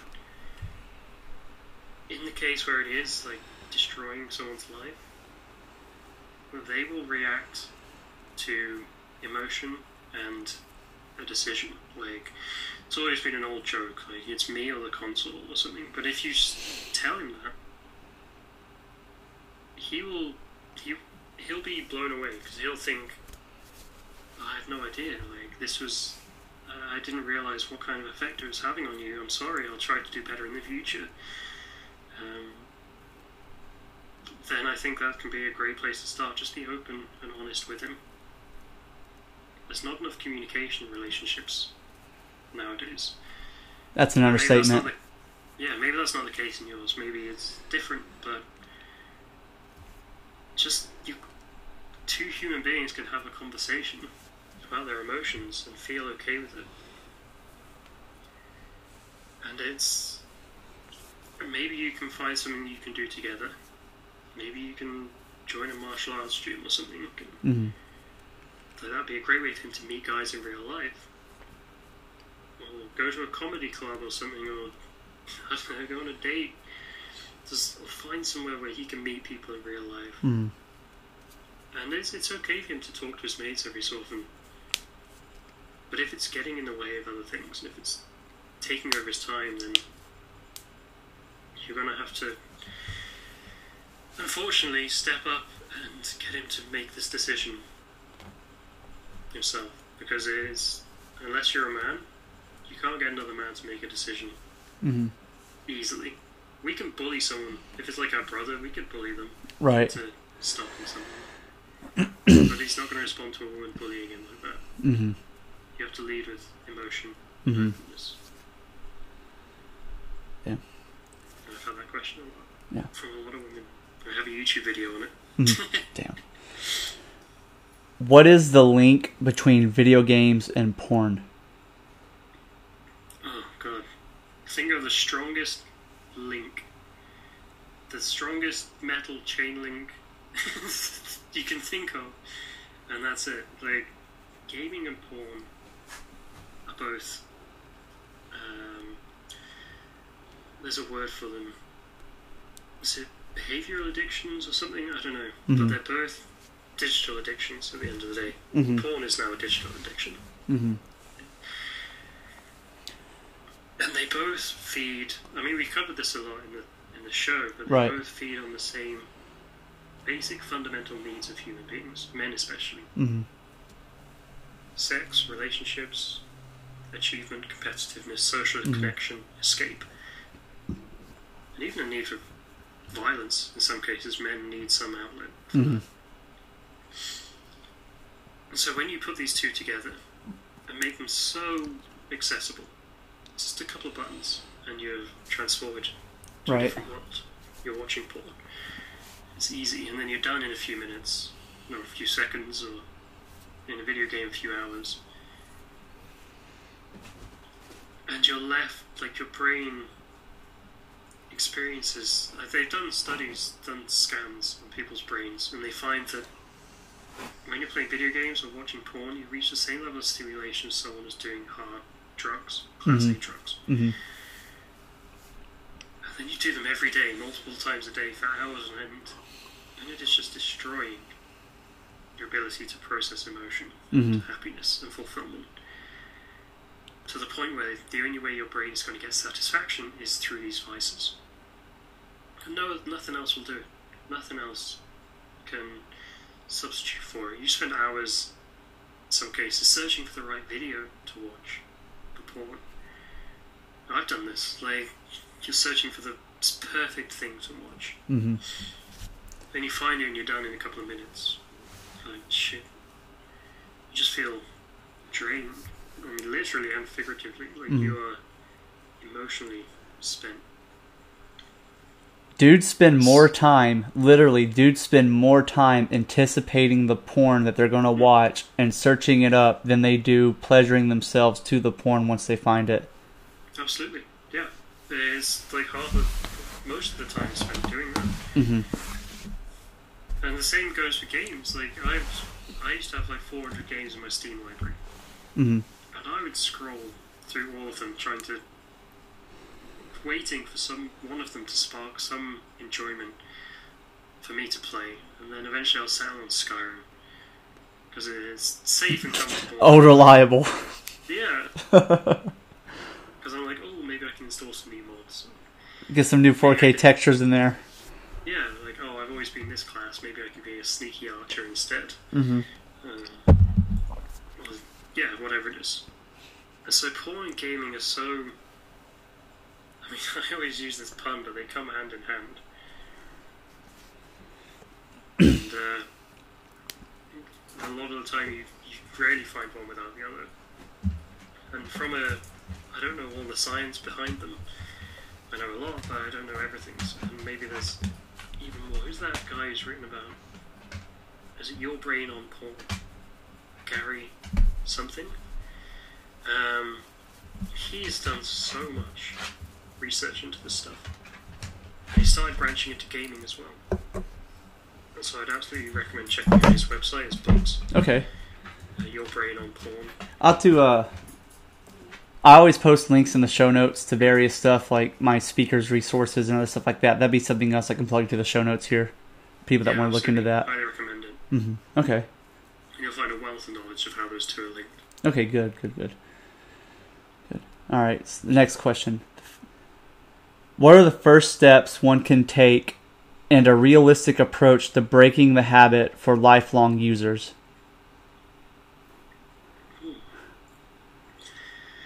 I know I bashed on AA earlier, but you do have to realize there's a problem.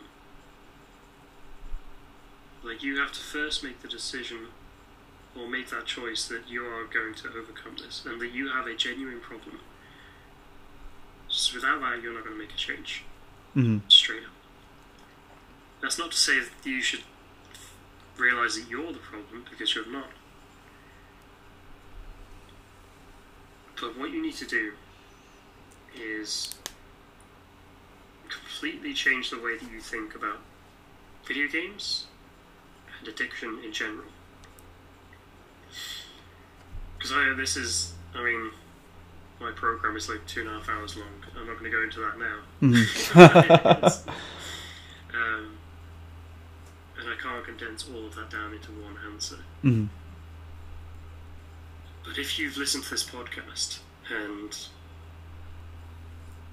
you realise maybe you've watched my YouTube videos or something, or something has convinced you that video games are toxic and they're poisonous and they're not adding anything to your life. It really is as simple as taking back control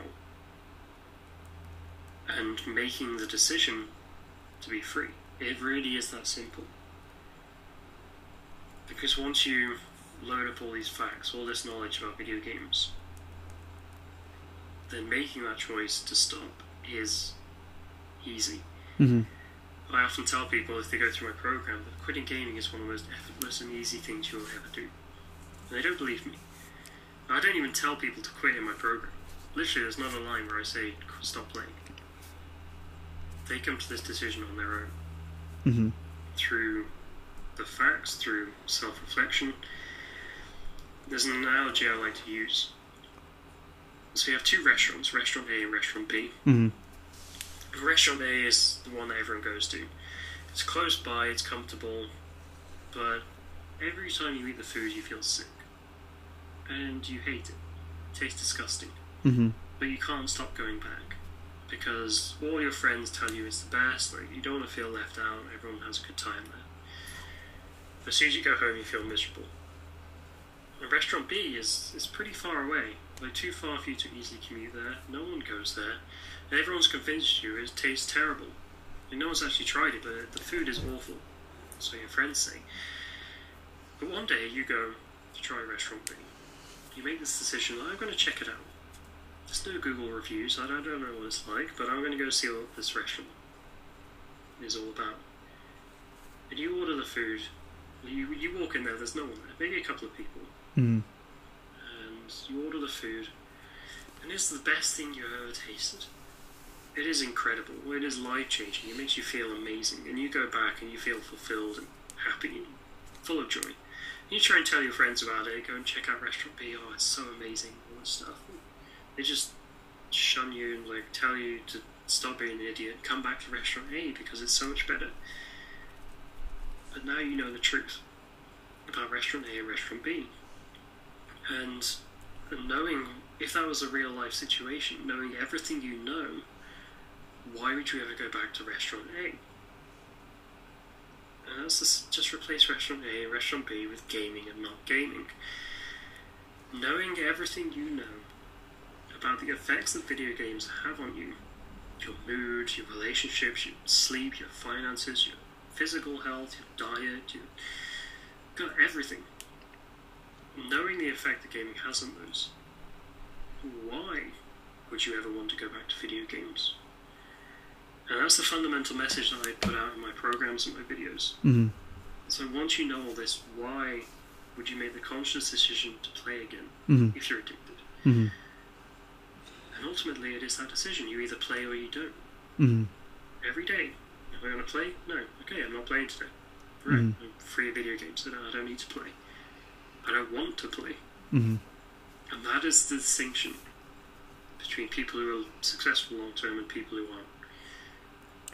And there's a lot of little steps that you have to take to get to that point Mm-hmm. that I can't put into this answer Right. as long as it sounds getting. But ultimately, it starts with you. Mm-hmm. Make that decision to stop Mm-hmm. Yeah. go from there. There we go. There were a few other questions, but they would have had a lot of the same answers that you've already discussed, or the answer that they were seeking was already discussed earlier in the conversations. So I think, I think this is a a good part to wrap up here. So, um, for those who are interested in your content and seeking your help, where can people find you at? So you can either contact me uh, via my website, gamefree.gg, um, search me in James Good on YouTube, or James Game Free on Instagram. Uh, generally, if you search for James Good Gaming or Game Free in some social media, you'll find me. And I'm going to be a lot more active on Instagram, YouTube, Twitter, all these things going forward. So Excellent. if you have any questions, just send me a DM. And whatever else, I'll always be happy to answer. Awesome. Thank you so much for coming on to my podcast and sharing your knowledge. I think that what you're doing is it's it's good medicine for the world. I think that